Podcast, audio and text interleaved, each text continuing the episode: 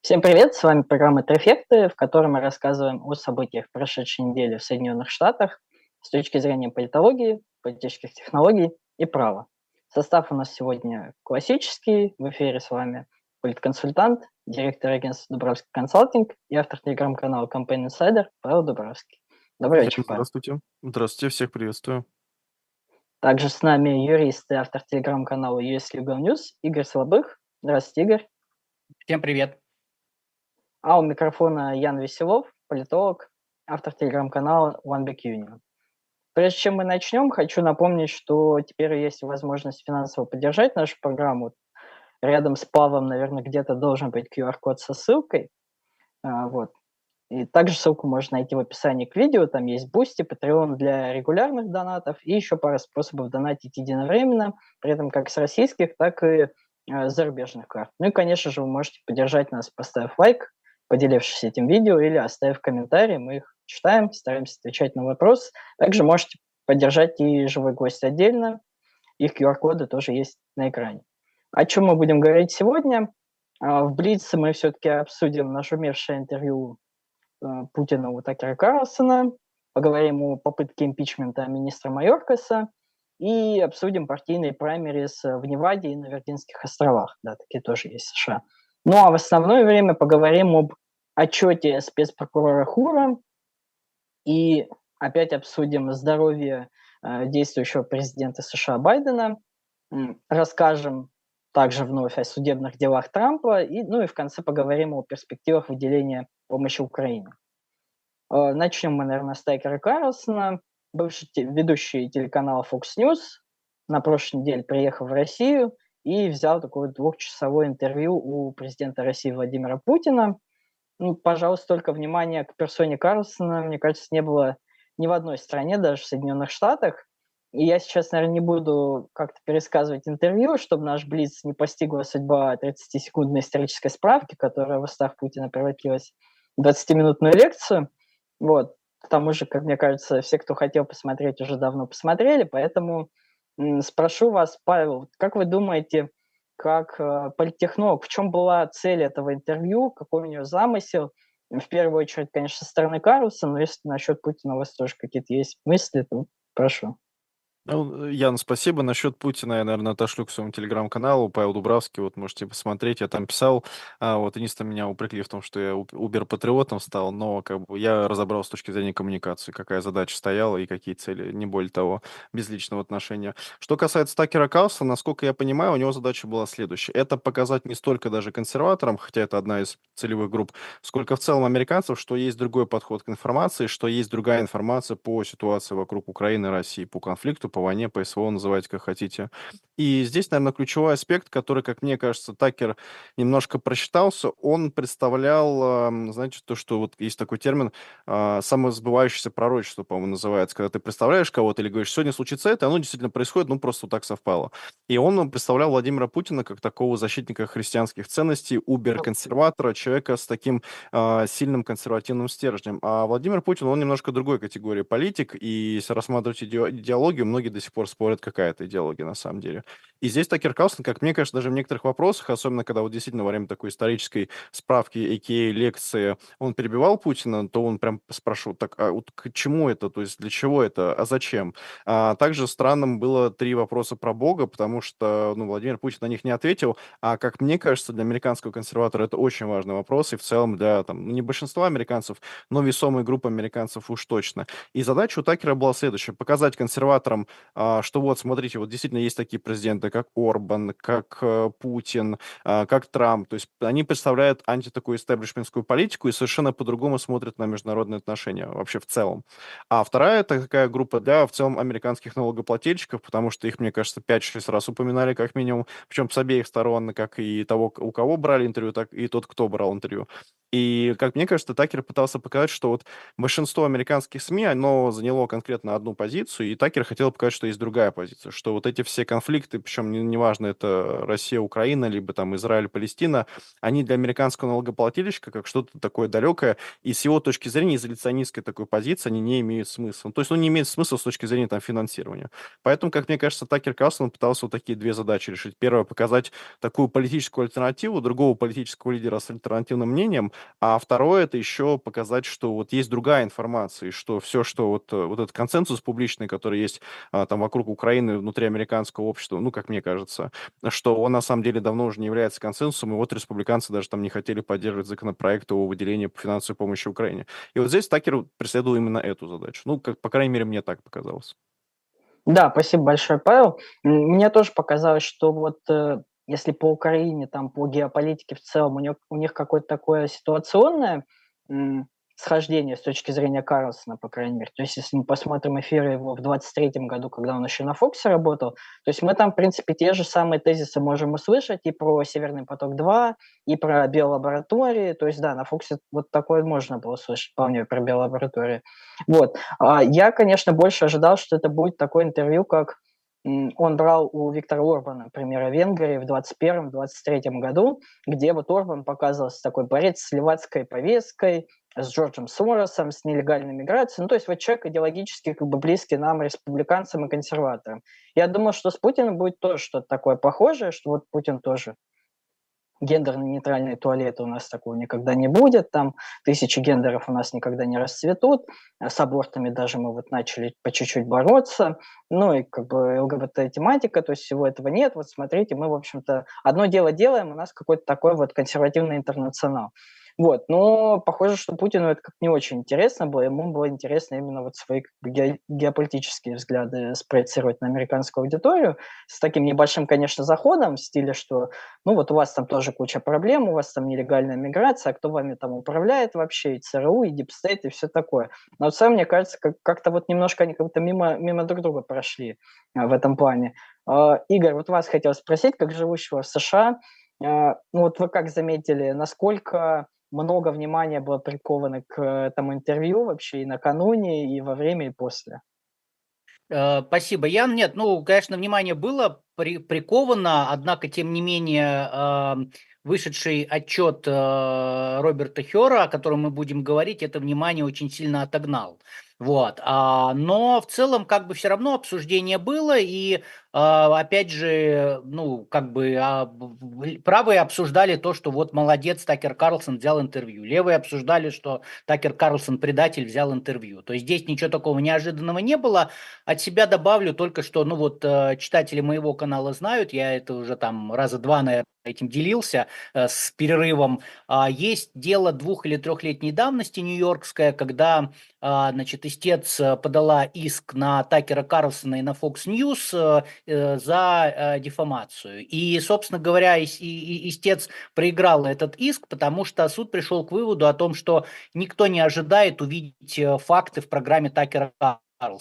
Ну и, собственно говоря, вот э, интервью с Путиным это подтвердило, потому что фактов там как раз было очень мало, скорее было много оценок, о чем, собственно, суд и говорил. Поэтому, э, ну, я не думаю, что это как-то там изменило отношения, да, вот там, ну, были, были такие опасения, что вот сейчас э, Такер Карлсон даст площадку для пропаганды Путина, значит, который э, сейчас всех убедит, что Украине помогать не нужно. Но, как бы, мне, мне показалось, что это интервью лишь, показа, лишь показало, что Путин, он на своей волне. С... И действительно, когда мы говорили, ну, нет, и второй раз тоже нет, то он все равно задавал третий вопрос и пытался, ну, буквально предложить, то есть более такой патриотичный акт, как мне показалось, Хотя он журналист, он не обязан вообще поднимать эту тему. Но опять же, я скажу честно, что большинство медиа американских, как мне показалось, проигнорировали этот момент и в целом, опять же, обвинили его в том, что ну как так можно, зачем брать интервью с Путиным. Да, насколько я помню, даже Wall Street Journal сказали, что ну вот это как-то несерьезно, вот заигрывать с Путиным, но тем не менее, да, я с вами согласен, Карлсон это, в принципе, можно в плюс записать, что он эту тему поднял, потому что это действительно тема э, достаточно важная, и ну, Путин сказал, что теоретически вообще согласны, конечно, обменять, но там, конечно, свои есть э, тонкости, мы в одной из передач говорили, в общем, об этих проблемах. Вот. А, также в одном из выпусков мы рассказывали, что республиканцы собирались вынести импичмент министру внутренней безопасности Алехандро Майоркасу, которого республиканцы считают ответственным за кризис с нелегальными мигрантами на южной границе. И на прошлой неделе голосование действительно состоялось наконец-то, но, к удивлению многих, оно провалилось. За импичмент проголосовали всего 214 конгрессменов, еще 218 голосовали против. На голосовании неожиданно появился демократ по имени Ал Грин. Он вообще должен был быть э, в больнице после операции, но вот он внезапно появился, проголосовал. Это немножко спутало расклады по голосам. Кроме того, в начале трое, а потом к ним присоединился еще один республиканец. Они вот четвером голосовали против. Сами они говорили, что, ну, дескать, для импичмента нет оснований. В общем, мы с его политикой не согласны, но это как бы, все-таки не предательство, не взятка и не что-то такое совсем уж ужасающее. Вот. Но, тем не менее, СМИ сейчас пишут, что республиканцы не отчаиваются и планируют э, еще одно голосование по импичменту. Э, Игорь, как вы думаете, почему импичмент Майоркаса настолько важен для республиканцев, что они хотят голосовать еще раз?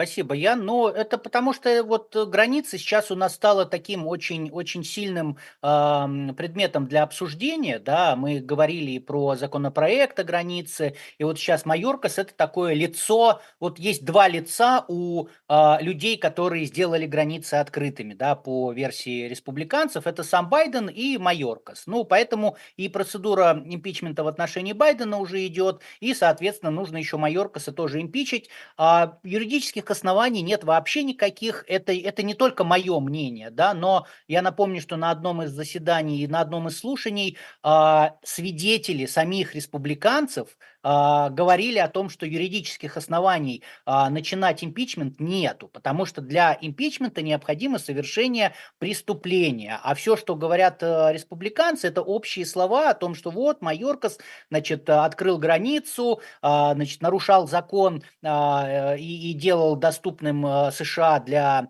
мигрантов и так далее и тому подобное. Но когда приходит к конкретике, то все, все растворяются и получается, что как бы оснований-то никаких и нету. И это подтвердили э, свидетели самих республиканцев. Но республиканцы опирались на показания э, генеральных прокуроров трех штатов, которых они допрашивали, ну и, собственно говоря, решили, нет, мы все равно хотим. Для чего? Для того, чтобы закинуть лишний раз повестку, да, э, очень важный вопрос миграции. Вот смотрите, мы боремся за э, права, за интересы американцев, э, боремся вот с этим вот, э, значит, левацким правительством, которое открыло все границы. Ну, как-то так, я думаю. Ну да, тем более совершенно понятно, что через Сенат импичмент это все равно не пройдет, потому пройдет. что там нужно уже две трети голосов, уже непростое большинство, то есть нужно, чтобы кто-то из демократов голосовал. Насколько я понимаю, даже многие республиканцы, когда этот вопрос поднимался, они говорили, ну, они там, в общем-то, в палате пусть делают, что хотят, это не наша ответственность, но если это к нам придет, мы за это голосовать не будем. К тому же было еще несколько даже коллективных писем бывших министров, которые аналогичную должность занимали, причем как при демократах, так и при республиканцах. Они говорили, что ну так вот нельзя. Даже профсоюзы всяких э, работников пограничных служб тоже говорили, что вот, ну не надо так делать. Но политика есть политика все-таки. Э, Павел, я вас хотел спросить, э, мы уже, в принципе, довольно много говорили о том, что за счет того, что республиканцев в палате представителей такое очень небольшое, шаткое большинство часто случаются такие ситуации, когда они либо проигрывают голосование, либо какое-то внутреннее недовольство э, тоже наружу как-то вытекает. Э, вот как вы думаете, то, что импичмент этот провалился, это тоже вот еще один такой показатель слабости республиканской фракции? Да, Ян, хороший вопрос. Мне кажется, что скорее да, опять же, как вне каких-либо симпатий, здесь надо оценивать вот действительно без симпатии. Но не получается сейчас у вот этого, назовем его по-русски, созывом республиканской партии не получается в свои инициативы. То есть а, законодательных инициатив, по-моему, у них антирекорд меньше всего, чем было там за последние, там, не знаю, 20 лет, наверное, точно, может, даже больше. И это, честно говоря, смущает. А что касается самого Майоркаса, тут же что проще? Вот смотрите, а, предположим, у нас там парламент парламент и две противоположные фракции. О том, что проще сказать. Смотрите, вот у нас проблема, показать на нее пальцем, там, миграция, давайте ее решать.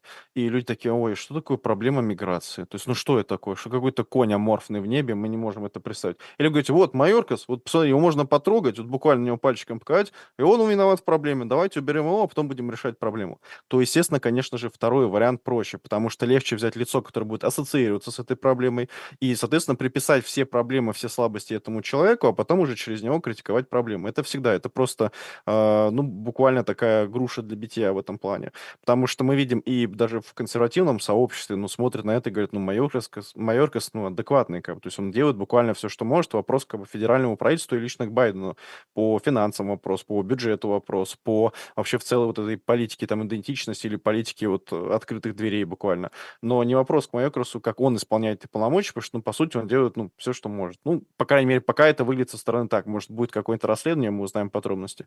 Поэтому республиканцы просто берут и используют эту тему, потому что, ну, чисто политехнологически так проще. Вам проще критиковать личность, чем, чем саму проблему. Потому что если вы начинаете критиковать проблему, а кто виноват? А давайте разбираться. А у кого большинство было в прошлых созывах? А какие президенты республиканские были? А как они пытались решить эту проблему? А кто заложил вообще изначально эту проблему? Поэтому, конечно же, ставят личность. Ну да, особенно на фоне того, что проблема-то не решается, а попытка решить эту проблему в виде какой-то такой компромиссной миграционной реформы, она вот как раз провалилась, мы об этом еще поговорим. А, ну и мы еще продолжаем следить за президентскими праймерис, хотя многие, наверное, могут вполне оправданно сказать, что уже нет никакого смысла. Но, тем не менее, 6 и 8 февраля прошли праймерис в Неваде и на Виргинских островах. Как мы говорили в прошлом выпуске, в Неваде по решению местного законодательного собрания праймерис проходили 6 числа, но республиканцы их решили не признавать и проводили кокус 8 числа. У демократов на праймерис ожидаемо победил Байден, набрав почти такие вот северокорейские 90% голосов. А второе место с 5% заняла графа против всех. Невада – это, вот, кстати, единственный штат США, где есть такая графа. А у республиканцев Трампа в бюллетене не было, но результаты все равно получились довольно интересные, потому что Ники Хейли заняла второе место, набрав 32%, а первое место, внимание, и 60% голосов получила как раз графа, графа против всех, потому что Трамп и его сторонники говорили, что мы, конечно, праймерис не признаем, но вы все равно приходите, проголосуйте против всех, чтобы Ники Хейли не выиграла. Вот. А на кокусах Трамп э, был, но там не было Ники Хейли, и он легко победил, наверное, с еще более северокорейским результатом в 99% голосов и получил уже 26 делегатов. Ники Хейли не получила ничего. Ну а на Виргинских островах у местного партийного отделения тоже случился такой конфликт с э, Республиканским национальным комитетом. Они спорили по поводу даты проведения. Э, в итоге разыгрывали четырех делегатов вместо девяти. Там Трамп тоже победил довольно легко, 74% голосов. Но тут нужно отметить, что э, всего участие в голосовании принимали, по-моему, менее 250 человек. А Павел, очевидный вопрос. Когда мы уже перестанем рассказывать про праймерис, если все и так настолько очевидно? Ну, честно говоря, я бы не хотел, чтобы мы переставали, потому что это одна из моих любимых тем. Даже когда останется один Трамп, я бы хотел бы все равно освещать. Вот. А так, э, Южная Каролина, чисто теоретически, она как раз 23-го, 23-го, 24 будет. И мне кажется, что финально, потому что после нее уже опять супер вторник, это когда большинство штатов голосует, и чисто математически Трамп уже должен 100% получить номинацию. Вот как раз это будет, по-моему, 5 марта, если не, не путаю. А, поэтому нет, наверное, смысла участвовать. Если она останется до 5 марта, но это какой-то вот марш бросок будет, который мне очень сложно, честно говоря, объяснить. Да, Игорь, а вам как кажется, есть у Хейли какие-то еще шансы или, в принципе, уже не стоит? Ну, э, я вот говорил в прошлый раз, что у меня есть такая теория, что Хейли ждет, чтобы Верховный суд э, а, все-таки эм, дисквалифицировал Трампа, и поэтому она видит смысл своего участия. Потому что если Трампа дисквалифицируют, то вот она будет кандидат номер один после этого. А, но э, вот мы сейчас будем еще чуть позже сегодня говорить, я буду рассказывать, что заседание в суде прошло. Прошло оно скорее удачно для Трампа, поэтому я не знаю, что ждет э, Хейли. И, ну, может быть, ждет все-таки формально финального решения. А, и, собственно говоря, вот по поводу там Невады у меня еще был, было предположение, что там, может быть, будут какие-то суды, там вот это вот конфликт кокусов против праймерис, но как бы нет, никаких судов не было, поэтому, ну, мне кажется, это просто такая выжидательная позиция. Да, э, с Ниваной получилась довольно забавная ситуация, потому что вот у меня было предположение такое, что Хели попробует занять первое место там, и поскольку на праймеры сходят люди чаще, чем на кокусы, сказать, что, ну вот я, может, делегатов и не выиграла, но по голосам я получила больше, чем Трамп получил на кокусах, но в итоге, в общем-то, Хели на обоих флангах проиграл, и Трамп получил на кокусах больше, чем она на праймерис, и на праймерис она заняла второе место так довольно позорно проиграв в графе против всех. Мне кажется, я, мне кажется, я даже не могу припомнить какого-то случая вот в истории Невады, когда кто-то проигрывал в графе против всех, вот, поэтому довольно забавно. А, нынешняя президентская кампания уникальна, наверное, еще и тем, что сразу в отношении обоих кандидатов ведется расследование, связанное с хранением у них секретных документов, как вы помните.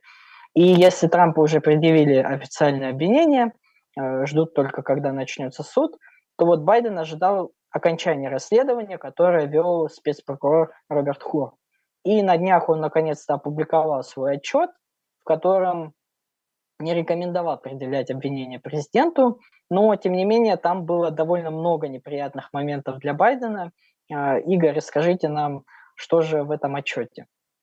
Да, Ян, спасибо. А, ну, немножко повторю то, что Ян сказал, да, а, когда у, а, выяснилось, что у Байдена есть секретные документы, которые у него не должны были находиться, то Минюс начал расследование, чтобы не было конфликтов, потому что генерального прокурора, собственно, назначал сам Байден, был выбран специальный прокурор, им стал Роберт Хёр, это такой классический консервативный прокурор, он при Трампе занимал должность федерального прокурора Мэриленда, он был э, клерком у одного из консервативных судей Верховного суда. Ну, то есть, как бы э, Гарланд здесь сделал все, чтобы э, никто не обвинял, что вот смотрите, там назначили какого-то э, демократа, который, значит, подыгрывает э, Байдену. Но, тем не менее, результат э, расследования почти годового, он все равно ничем, то есть результата никакого не было. А Роберт Хер, он в своем отчете сказал о том, что никаких уголовных обвинений он выдвигать не будет. Вот, он написал, что политики Минюста, в принципе, запрещают возбуждать уголовное дело против действующего президента, но даже если бы такой политики не было,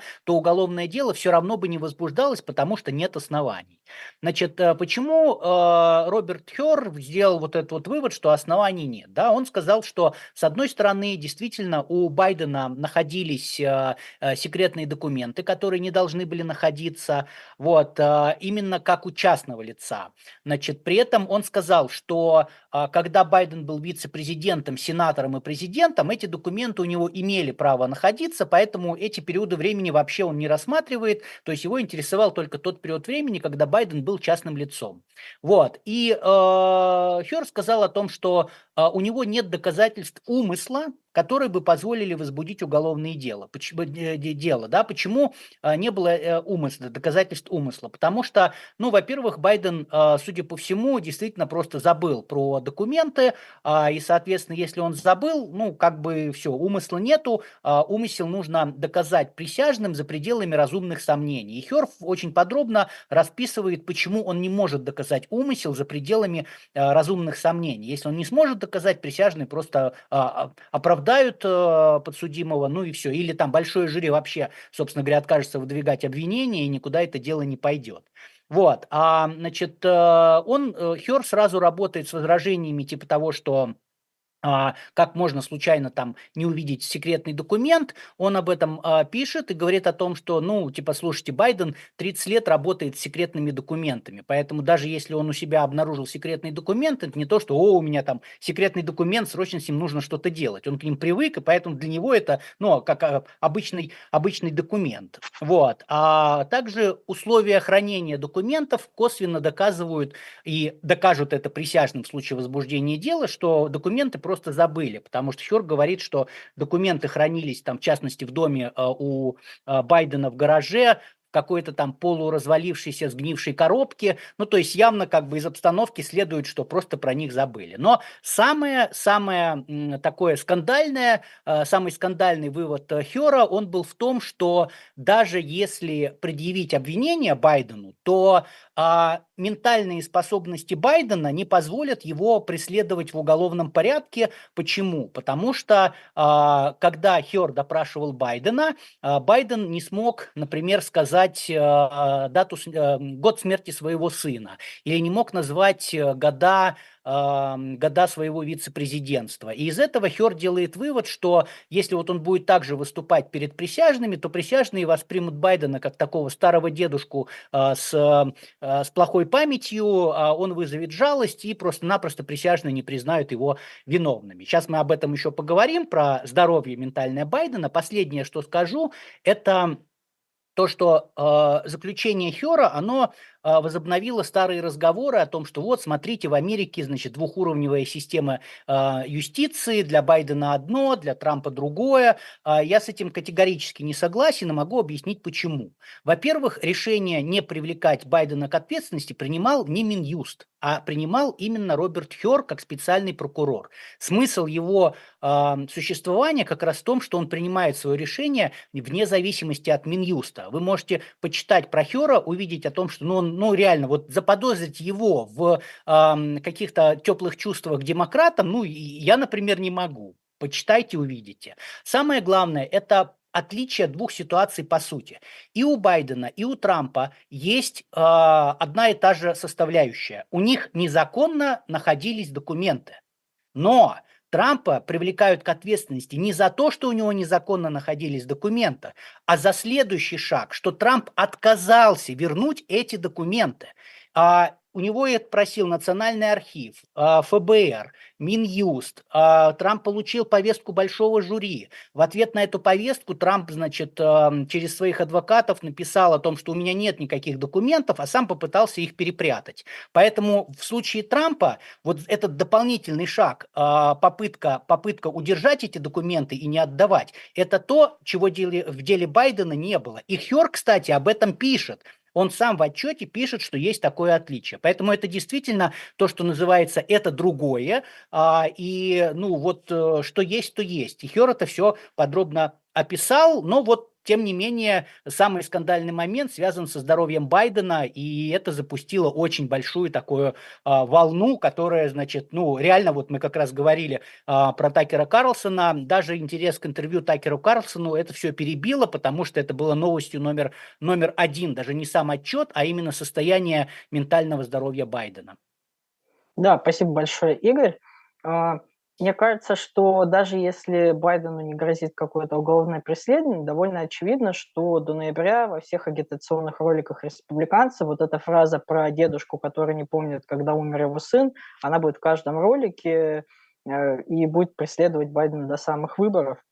И после публикации отчета вновь усилилась волна критики, связанная с здоровьем Байдена. Если раньше она, ну, все-таки в основном ограничивалась консерваторами-республиканцами, то сейчас об этом э, говорят откровенно даже либералы, э, мейнстримная пресса, New York Times, и причем так, достаточно жестко, вплоть до предложений менять кандидата, что вот давайте пора уже Байдена кого-то другого поменять. Э, Павел, как вы думаете, скажется ли это больше на рейтингах Байдена, или он какое-то свое дно уже нащупал в коридоре там 33-40%, и у избирателей уже в целом сформировалось мнение по этому вопросу, что они для себя ничего нового не услышали. Да, Ян, спасибо. Давайте начнем со статистики. Вот опрос вот, э, вчерашнего дня, вот 11 февраля, вот ABC News э, говорит, что 86% избирателей вообще в целом по США считают Байдена слишком старым для того, чтобы он занимал свою должность. 86% это, по сути, каждый восьмой, ну, 8,5 человек, если так можно сказать. А, второй факт. Нью-Йорк э, Таймс э, выпустил свою такую публичную редакторскую колонку, это либеральная истеблишментская СМИ, которая уходит очень так влево сильно, и даже они написали о том, что все-таки Байден ведет Демпартию не в ту сторону, и США тоже не в ту сторону. И шансов переизбраться у него на самом деле не так много, потому что если Байден победит, по-моему, ему будет 86 лет на окончании срока, когда вот закончится его следующий срок, а тому же самому Рейгану, по-моему, самому пожилому президенту было 77 на окончании его второго срока. А, цифры на самом деле большие. Более того, если Байден побеждает, он становится самым возрастным президентом, более того, самым возрастным президентом, который переизбирался участвовал в избирательной кампании. И это такие серьезные достаточно цифры, потому что мы видим, что 86% выступают как бы достаточно негативно. По Трампу, по-моему, там 60 с чем-то процентов, там 61-62 процентов. То есть тут тоже надо это понимать, что возраст в целом это то, что называется антисекси с точки зрения электоральной статистики, уж извините. А, если же говорить про то, вот э, достиг он дна или нет, как бы так э, электорально, а, тут вот вспомню свою фразу, которую мы, наверное, часто вспоминаем, что, ну, вот уже все определились, то есть кто-то за Байдена, кто-то за Трампа, и, по сути, там разница 51 либо 49 процентов, то есть, ну, никто не определяется, то здесь, мне кажется, что этот скандал очень серьезный, потому что он буквально объединяет, я бы сказал, всю Америку, на самом деле. Он объединяет и крайне левых, и крайне правых, он объединяет умеренных, он объединяет и Демпартию, которая внутри тоже, там есть разные сливы, поговаривает о том, что вот бы его как-то поменять. И недавно как раз Мишель Обаму буквально напрямую спросили, а готовы ли все-таки поучаствовать в этой избирательной кампании и, возможно, заменить Байдена. Но он сказал, что нет, не собирается участвовать. Поэтому видно, что на самом деле эта тема, она очень многих волнует, и, как мне кажется, репутационно это очень плохая история, потому что мы помним, и действительно у Байдена много оговорок, у Байдена очень много там физических каких-то проблем, хотя мы разбирали на одной из программ, что у него серьезный артрит, который буквально мешает ему там, ну, так, нормально жить, нормально существовать, плюс он очень высокий для своего возраста, там, по-моему, почти под метр девяносто. Это тоже сказывается, что там на велосипеде, вот когда, помните, он упал, была эта история. Но, опять же, это все можно объяснять, э, как бы, да, возраст, да, у него там артрит, но с точки зрения медиа восприятия, большинство избирателей людей в целом, они не будут вдаваться в подробности, изучать, как мы там вот эксперты смотрим отчеты, здоровье у него, нездоровье. Они буквально видят, что вот один из высокопоставленных, ну, назовем его чиновников, говорит, что не будет судить Байдена, потому что Байден старый, и у него, по сути, деменция. Ну, не, не прямо говорит это слово, но как бы все, все подозревают именно это, потому что вот если я не врач, но базово зайти в бич такой деменции, это как раз вы там падаете случайно, у вас плохая память, особенно там долгосрочно краткосрочно они вместе сокращаются, и при этом вы не помните какие-то важные моменты из вашей жизни, а все-таки, ну, как бы дата смерти сына, мне кажется, это такая дата, которая, ну, буквально, ну, определяет всю твою жизнь. То есть ее нельзя забыть, какого бы возраста ты не был.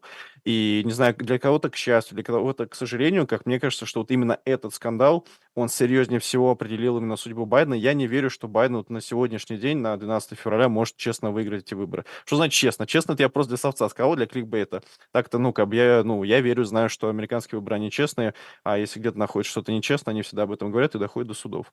У них есть список фальсифицированных выборов в отдельных штатах.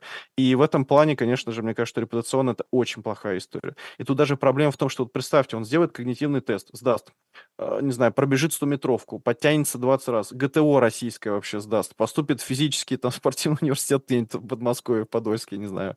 Но и что будет? Избиратель не поверит. Потому что такой скандал уже очень сложно перебить. Что бы он уже не сделал, не будет избиратель верить. Потому что он на протяжении года-два видел, во-первых, действительно слабое поведение Байдена. Во-вторых, он видит его международную и внутреннюю политику. И, скажем так, она по рейтингам, не мое личное мнение, она по рейтингу воспринимается скорее негативно, нейтрально негативно, чем позитивно. Экономика, миграция, вопрос криминала, вопрос оборота оружия и еще вот эта трансповестка, которая тоже там в школах должна преподаваться или нет. Все это вызывает вопросы со стороны разного рода избирателей, даже таких классических либералов а, которые не согласны, например, с левыми. И Байден, получается, из консенсусной фигуры 2020 года становится абсолютно антиконсенсусной фигурой. То есть он буквально человек, который разделяет свой собственный лагерь внутри своей собственной партии. То есть левые уже не хотят с ним сотрудничать. Исламисты, вернее, не исламисты, а сторонники Палестины, сторонники Израиля тоже, потому что его не, их не устраивает его политика. А умеренные смотрят на него с точки зрения экономики, вот такие более рациональные избиратели, тоже не устраивают. И здесь, конечно же, вопрос, вот как его кризис-менеджмент будет справляться, потому что вот, ну, чисто профессионально, как оценить, э, что пожар, что пожар происходит в штабе политика? Что-то происходит, и он дает комментарий в течение двух часов. Байден а, обратился к нации со срочным обращением. И это показатель, потому что я помню предыдущие две темы, когда он обращался там за последние 2-3 года, это а, Украина, это Израиль. А, по-моему, все. То есть таких прям срочных выступлений не было. Поэтому мне кажется, что знак такой плохой действительно, и что Байдену будет очень тяжело вести эту кампанию, пока действительно кажется, что Трамп будет полностью доминировать. Да, спасибо большое, Павел. И вот эта пресс-конференция, по ней было видно, что эти новости, ну, прям очень сильно разозлили Байдена, потому что когда он общался с журналистами, ну, он очень резко, очень жестко отвечал, когда он общался с журналистом Fox News, ну, там прям уж чуть ли не, не на оскорбление переходил, то есть был виден этот, ну, что его ситуация, это прям, ну, очень сильно под кожу, как бы прям, вот. Да, Игорь? Да, я просто хочу немножко в защиту Байдена еще выступить, да, что, ну, эмоционально я могу сказать, что, например, для меня а, вот а, а, заключение Хера это такой, ну, красный флаг, да, и действительно, что нужно на это усиленно обратить внимание. В отличие от рассказов, что Байден здоровается с воздухом и так далее, больше половины из которых это вырезанная, вырванная из контекста ситуация. Вот, но юридически э, я очень надеюсь, что выпустят все-таки транскрипт этого допроса. Э, это, собственно говоря, республиканцы, кстати, э, потребовали выпустить транскрипт допроса, чтобы...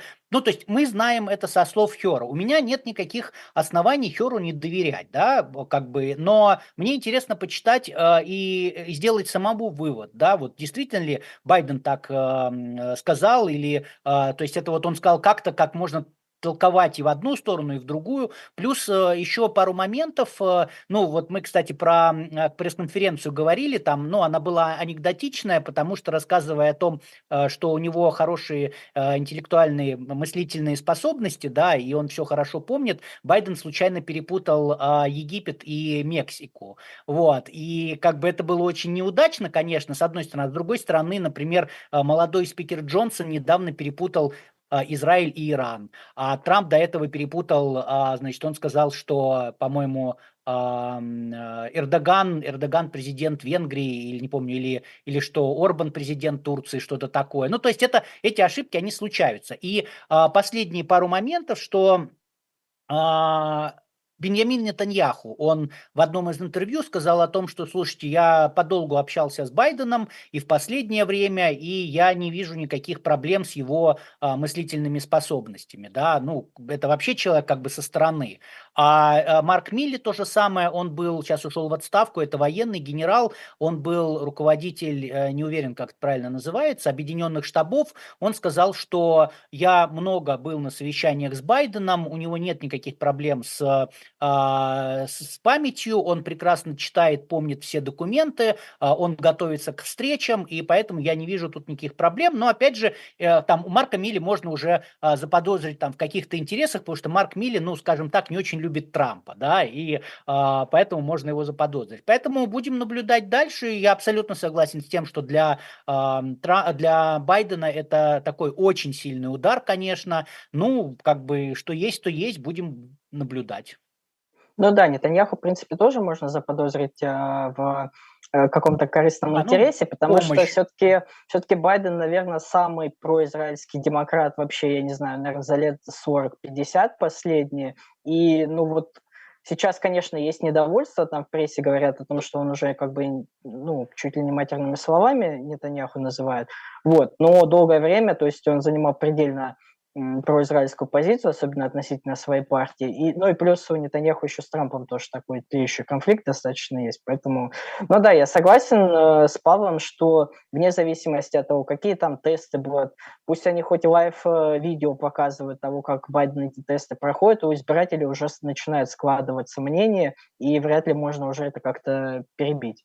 Вот. Плюс э, Павел тоже упоминал Рейгана, собственно, тоже один из президентов, у которого такая ментальная деградация началась на последнем сроке. А, ну, раз уж мы про Байдена поговорили, поговорим все-таки про Трампа тоже. На прошлой неделе также продолжились его судебные тяжбы. А, в Вашингтоне апелляционный суд постановил, что бывший президент не обладает правом на иммунитет от судебного преследования, а Верховный суд заслужил аргументы сторон в деле, которое касалось исключения Трампа из избирательного бюллетеня в штате Колорадо. Игорь, можете рассказать нам об этих делах и почему это вообще важно? Да, Ян, спасибо. А, значит, давайте я начну с э, абсолютного иммунитета. То есть там предыстория какая? Да? Есть а, дело по обвинению Трампа в попытке удержать власти. Которая рассматривается Федеральным судом в Вашингтоне, и Трамп, ну, адвокаты Трампа заявили там ходатайство, сказав, что, смотрите, а, обвинение, которое предъявляется Трампу, оно, э, значит, все строится на тех действиях, которые Трамп сделал, когда был президентом. А у президента есть абсолютный иммунитет. Нельзя президента США привлекать к уголовной ответственности. Это значит, что дело нужно прекращать, и никаких претензий Трампу предъявлять нельзя. Вот, ну, скажем так, что, мягко говоря, это спорное утверждение, но, тем не менее, суд его обязан рассмотреть. Первая инстанция рассмотрела, отказала в удовлетворении этого ходатайства ожидаемо, и после этого ожидаемо Трамп направил э, апелляционную жалобу, и самое главное, что в результате рассмотрения этой апелляционной жалобы первая инстанция была вынуждена приостановить производство по делу. В итоге дело было назначено к рассмотрению 4 марта, э, оно не будет рассмотрено 4 марта, это уже факт, он уже установлен, и то есть таким образом дело рассмотрения откладывается. Апелляция провела свое заседание 9 а, января и вот только на прошлой неделе вынесла а, решение. При этом, опять же, решение ожидаемое, что э, нету никакого абсолютного иммунитета у Трампа. Почему оно ожидаемое? Да хотя бы потому, что в ходе апелляции одна из судья задала вопрос, после которого, собственно, можно было а, прекращать заседание. Она спросила у адвоката Трампа, что, ну, послушайте, если у президента есть абсолютный иммунитет и нельзя его ни за что преследовать, может ли Трамп, может ли Байден сейчас позвонить, а, значит, отдать приказ морским котикам убить своего политического оппонента и не нести за это ответственность. Ну, мне кажется, что после этого можно все закрывать. Но, тем не менее, суд очень тщательно подошел к этому делу. Ой, там большое решение, оно очень подробно, каждый довод э, жалобы Трампа рассмотрен, опровергнут э, со ссылками на э, законы, на судебную практику. Ну и, собственно говоря, сейчас вопрос, что будет дальше.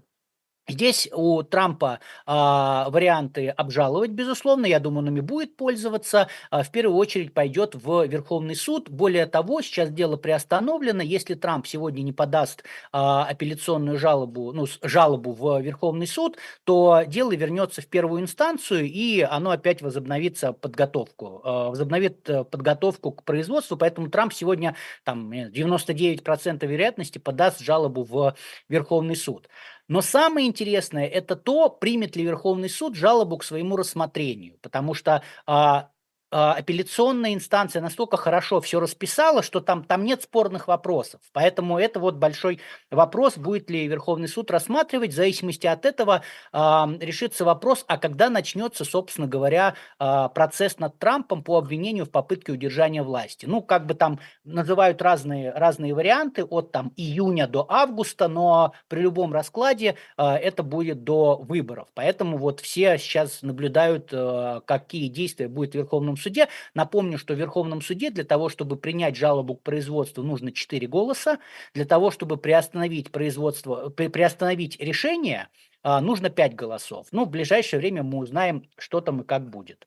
Это что касается иммунитета. Что касается э, дела из Колорадо, да, о дисквалификации Трампа, вот 8 февраля прошло судебное заседание, там получается, что э, значит, э, очень все достаточно подробно рассмотрели. А, значит, напомню, о чем говорил Трамп, почему он считал, что вот э, дисквалификация его Верховным судом Колорадо неправильная. Он говорил о том, что суды не могут решать вопрос о дисквалификации, должен делать Конгресс. Он говорил о том, что часть 3 14 поправки не распространяется на президента. А, Трамп не участвовал в восстании, потому что, собственно, события 6 января не были восстанием, и Трамп никак не провоцировал это э, действие, действие действия э, тех, кто атаковал Капитолий. Ну и, наконец, э, норма, она запрещает э, занимать должность, но спор идет не про занимание должности, а про участие в выборах. А участвовать в выборах можно. Поэтому, значит, преждевременное решение, и э, его нужно отменить. Вот, а, ну, заседание прошло, оно при любом исходе станет историческим, потому что это очень важное, важное, важное дело, и уж точно оно станет самым главным делом, наверное, в текущем избирательном цикле. А, значит, сразу скажу, что по оценкам даже либеральных юристов, либеральных комментаторов, э, заседание прошло очень плохо для истцов и хорошо для Трампа. Да? Судьи очень волновались по поводу того, как будет все-таки ситуация, когда один штат получается, сможет контролировать ситуацию с федеральными выборами, да, и, э, ну, например, там тот же, тот же председатель суда Робертс, да, он говорил о том, что если оставить в силе решение э, с Верховного суда Колорадо, это изменит распределение власти, потому что смысл 14 поправки как раз был в том, чтобы забрать у штата э, власть и передать ее на э, федеральный уровень. А если вот сделать так, как решил Верховный суд Колорадо, опять же, часть власти тогда должна вернуться в штаты. И вообще будет, будет такой месс, что называется, хаос, потому что часть э, штатов дисквалифицирует Трампа, в ответ на это часть штатов дисквалифицирует Байдена. И э, не помню, кто-то из судей, по-моему, Робертс тоже сказал, что тогда получится, что не все жители США будут избирать э, президента, а э, его будут избирать жители отдельных штатов, где не будут дисквалифицированы кандидаты. Вот. А судьи ссылались на неразбериху, потому что, ну, например, а, суд Колорадо принял, принял в качестве доказательства заключение и документы Комитета по расследованию штурма Капитолия. А, Комитета Палаты представителей. Но а, а в других штатах другие правила по поводу доказательств. Там могли не принять это доказательство. И получается, что а, при одних и тех же фактических обстоятельствах решения будут разные. Судья Алита говорил о том, что наоборот, решения будут одинаковые, потому что если мы сейчас оставим в силе решение Верховного суда Колорадо, то будет приюдиция, и несмотря ни на какие местные законы, суды будут следовать нашему решению. Вот. Но да, Горсыч э, привел интересный довод. Он сказал, что, смотрите, если секретарь штата может сказать, что вот кандидат участвовал, э, значит, участвовал в восстании и он э, должен быть дисквалифицирован, а что тогда мешает военно, какому-то военному сказать о том, что а вот мой начальник участвовал тоже в восстании, я не буду исполнять его приказы, потому что он должен быть дисквалифицирован. Но как бы и с другой стороны тоже задавали достаточно жесткие вопросы. Например, тот же Роберт спросил, что у адвоката Трампа, что, окей, давайте представим ситуацию. Пришел кандидат к секретарю штата и сказал, я участвовал в восстании, я при, приносил клятву, а, значит, и все обстоятельства есть для того, чтобы снять этого кандидата с выборов. Может ли секретарь штата снять выборов? На что э, юрист Трампа сказал, нет, не может. Там кто-то из либеральных судей продолжил этот, э, эту гипотетическую ситуацию и сказал, хорошо, а почему тогда судья, э, почему тогда а, секретарь штата может снять с выборов, дисквалифицировать того, кто идет третий срок, то есть нарушает 22-ю э, поправку Конституции. А, ну, то есть очень было интересное заседание. А, значит, последнее еще скажу, что судья Елена а, Каган, она продвигала идею, которая мне очень приятна, потому что я ее продвигал у себя в канале. Она говорила, что нет никакой разницы между ограничениями, а, будь то возраст, будь то а, гражданство, будь то там время нахождения в стране и неучастием в в восстании. То есть это просто требования, которые устанавливает Конституция. Хотите участвовать в выборах, вы должны их соблюсти. Но Тут интересный момент, сослался, сослался юрист Трамп, он сказал, что в последнее предложение, части 3 14 поправки, говорится, что Конгресс может простить а, кандидата на должность, двумя третями голосов каждой палаты. И если мы сейчас снимем Трампа с выборов, получится, что у него а, как бы вот эту возможность простить, да, она в будущем у него уже не будет. И по сути, что он сказал, нужно дождаться выборов, если Трампа изберут, и если Конгресс его не простит, то только после этого можно ставить вопрос о, дисквалификации. Ну вот, то есть э, будем ждать, смотреть. Я думаю, что решение, скорее всего, будет в конце февраля, начале марта. Да, спасибо большое, Игорь. Там тоже был достаточно такой интересный вопрос о том, что, ну вот хорошо, если мы тогда не можем снимать кандидата до выборов, то есть мы должны снимать его уже после того, как он станет э, должностным лицом. А как мы тогда его будем снимать? То есть у нас же, по идее, только импичмент. Значит, есть какая-то возможность помимо импичмента, и адвокат Трампа сказал, ну, наверное, да, какая-то есть, но не очень понятно, какая, да. А у Горсача был вопрос касательно того, что э, юристы Колорадо, они говорили о том, что э, Трамп участвовал в восстании, вот он виновен в этом после того, как это случилось сразу, И он говорил, ну, если это сразу, то тогда, по идее, все чиновники и военные должны были перестать подчиняться Трампу сразу после этого. Вот, в общем, заседание очень интересное. Вот я всем рекомендую, кто английским владеет, посмотреть, даже если вы в юридических вопросах не очень. Там многие вопросы такие иногда довольно банальные, но они очень важны, потому что они проясняющие. А, Павел, вот как вы смотрите на эти дела? Потому что получается вроде как один-один, вроде в одном деле Трамп проиграл, в другом вроде, по идее, побеждает. Вот а как это выглядит с точки зрения э, такой политической агитации, скажем так. Ну, честно говоря, мне больше всего интереснее, вот признают э, и будут вообще рассматривать ли вопрос по 6 января восстания это или нет, вот, потому что хотелось бы, насколько я понимаю, суд может отстраниться от этого, и вот судя по там сливам либеральных СМИ, э, не будет это обсуждаться, ну, по крайней мере, вот то, что я читал на прошлой неделе. А так, мне кажется, что, ну, вряд ли Верховный суд будет снимать Трампа, то есть вот пока прогноз такой, мне кажется, что это маловероятно. Спасибо большое. А, в Конгрессе сейчас продолжаются дебаты по поводу выделения денег Украине и Израилю. На прошлой неделе сразу два голосования было в Палате представителей. А, после как раз неудачной попытки импичмента Майоркаса спикер Майк Джонсон выставил отдельный законопроект о военной помощи только для Израиля на сумму 17 миллиардов долларов. А, демократы на дебатах говорили, что ну мы как бы в целом за, конечно, но голосовать мы не будем, потому что, во-первых, вы Украину убираете, во-вторых, гуманитарную помощь убираете, в том числе для Украины и Палестины, поэтому мы не будем голосовать. И, кстати, часть консервативных республиканцев тоже была недовольна тем, что не прописали сокращение бюджета, за счет которых можно было бы оплатить эти поставки.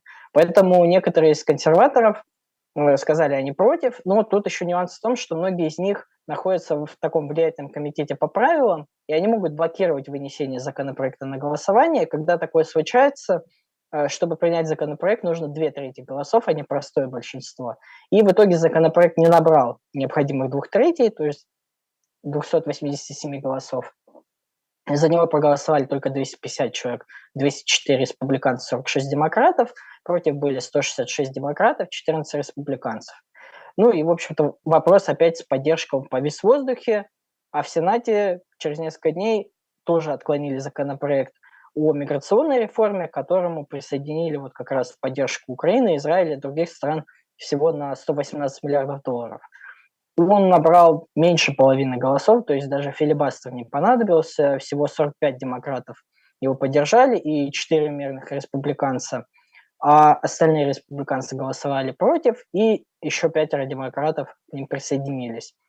И после этого в тот же вечер уже э, лидер демократов Чак Шумер э, решил, давайте мы выставим тогда, раз миграционная реформа вам не нравится, Трампу не нравится, давайте выставим только военную помощь, чтобы как бы ну, раз не нравится, давайте хотя бы за это проголосуем. И процедурное голосование по началу дебатов прошло, и сейчас дебаты вроде как продолжаются. Ожидается, что будут э, предложены поправки к законопроекту. И пока все процедурные голосования, они набирали более 60 голосов, что э, кажется позитивно, потому что им настолько нужно для его принятия. Вот. Но, однако, даже если Сенат все же проголосует за него, то его нужно будет принять еще в Палате представителей, а там, как известно, республиканцы куда более критично настроены Э, к этому законопроекту, ну и в том числе спикер Майк Джонсон, от которого зависит, будет ли он вообще выставлен на голосование. Э, Игорь, вот как вы смотрите на переговоры, есть ли у вас э, оптимизм по поводу Украины?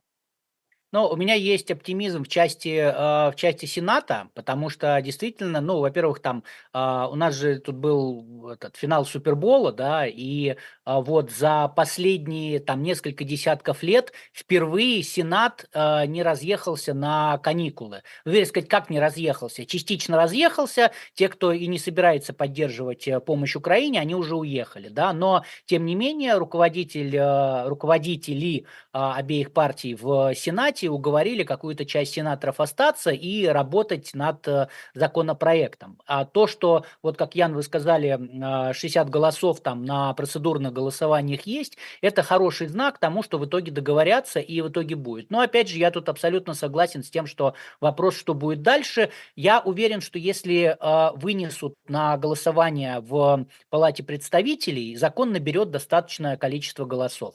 Вопрос, ну, законопроект, вопрос только вынесут или не не вынесут. Вот это самое главное, как бы, мне кажется, это самое большое, самый большой вопрос. Тут, э, не знаю, скорее, ну, я, наверное, оптимист, да, но как бы оснований для оптимизма на самом деле не очень много. Да, спасибо, Игорь. Э, Павел, прошу вас, если можно кратко ответить, э, потому что республиканцы выступили против миграционной реформы, хотя вроде как сами ее просили. И сейчас у них вся повестка на выборах тоже с миграцией связана. Понятно, что ну, расчет ясный, то есть Трампу не нравится, он боится, что ему это может как-то помешать, республиканцы будут тоже ответственны за границу, если примут. А, вам не кажется, что это может как-то в обратную сторону сыграть, что демократы начнут свои агитации использовать, что вот они нам говорят, что миграция – это проблема, но сами не готовы ее решать, когда мы дали им возможность? На уровне президента вряд ли, мне кажется, что нет. На уровне партии есть такая вероятность. Не оценю ее больше 50%, мне кажется, 20-30%. Использовать это будут 100%, особенно в спорных штатах. Но вот именно что, что она прям ударит по республиканцам, пока вот судить рано, потому что республиканцы хорошо доносят свои как бы поинты, свои тезисы именно с точки зрения вот именно эмоций. Ну и рациональные тоже части, когда показывают там фотографии этой границы, показывают, что ничего не решается. Поэтому здесь пока рано судить. Я партийную агитацию, честно говоря, вот массовый пока что еще не видел нигде. Да, спасибо. Мне тоже кажется, что это будет тема вот конкретных именно гонок в Сенат, э, гонок в Конгресс, где будет говорить, вот этот Сенат раньше говорил, что надо решать, и даже говорил, что вроде ему все нравится, а в итоге проголосовал против, как же так? То есть э, США вот в политике такое часто бывает, когда законодателям на выборах э, припоминают, как они голосовали. То есть в США это вот важная тема. Вот, ну мы будем тогда закругляться. С вами была передача «Префекты». А, Игорь Слабых, Павел Дубравский, Ян Веселов. Увидимся с вами через неделю. Пока-пока. До свидания. Всем пока.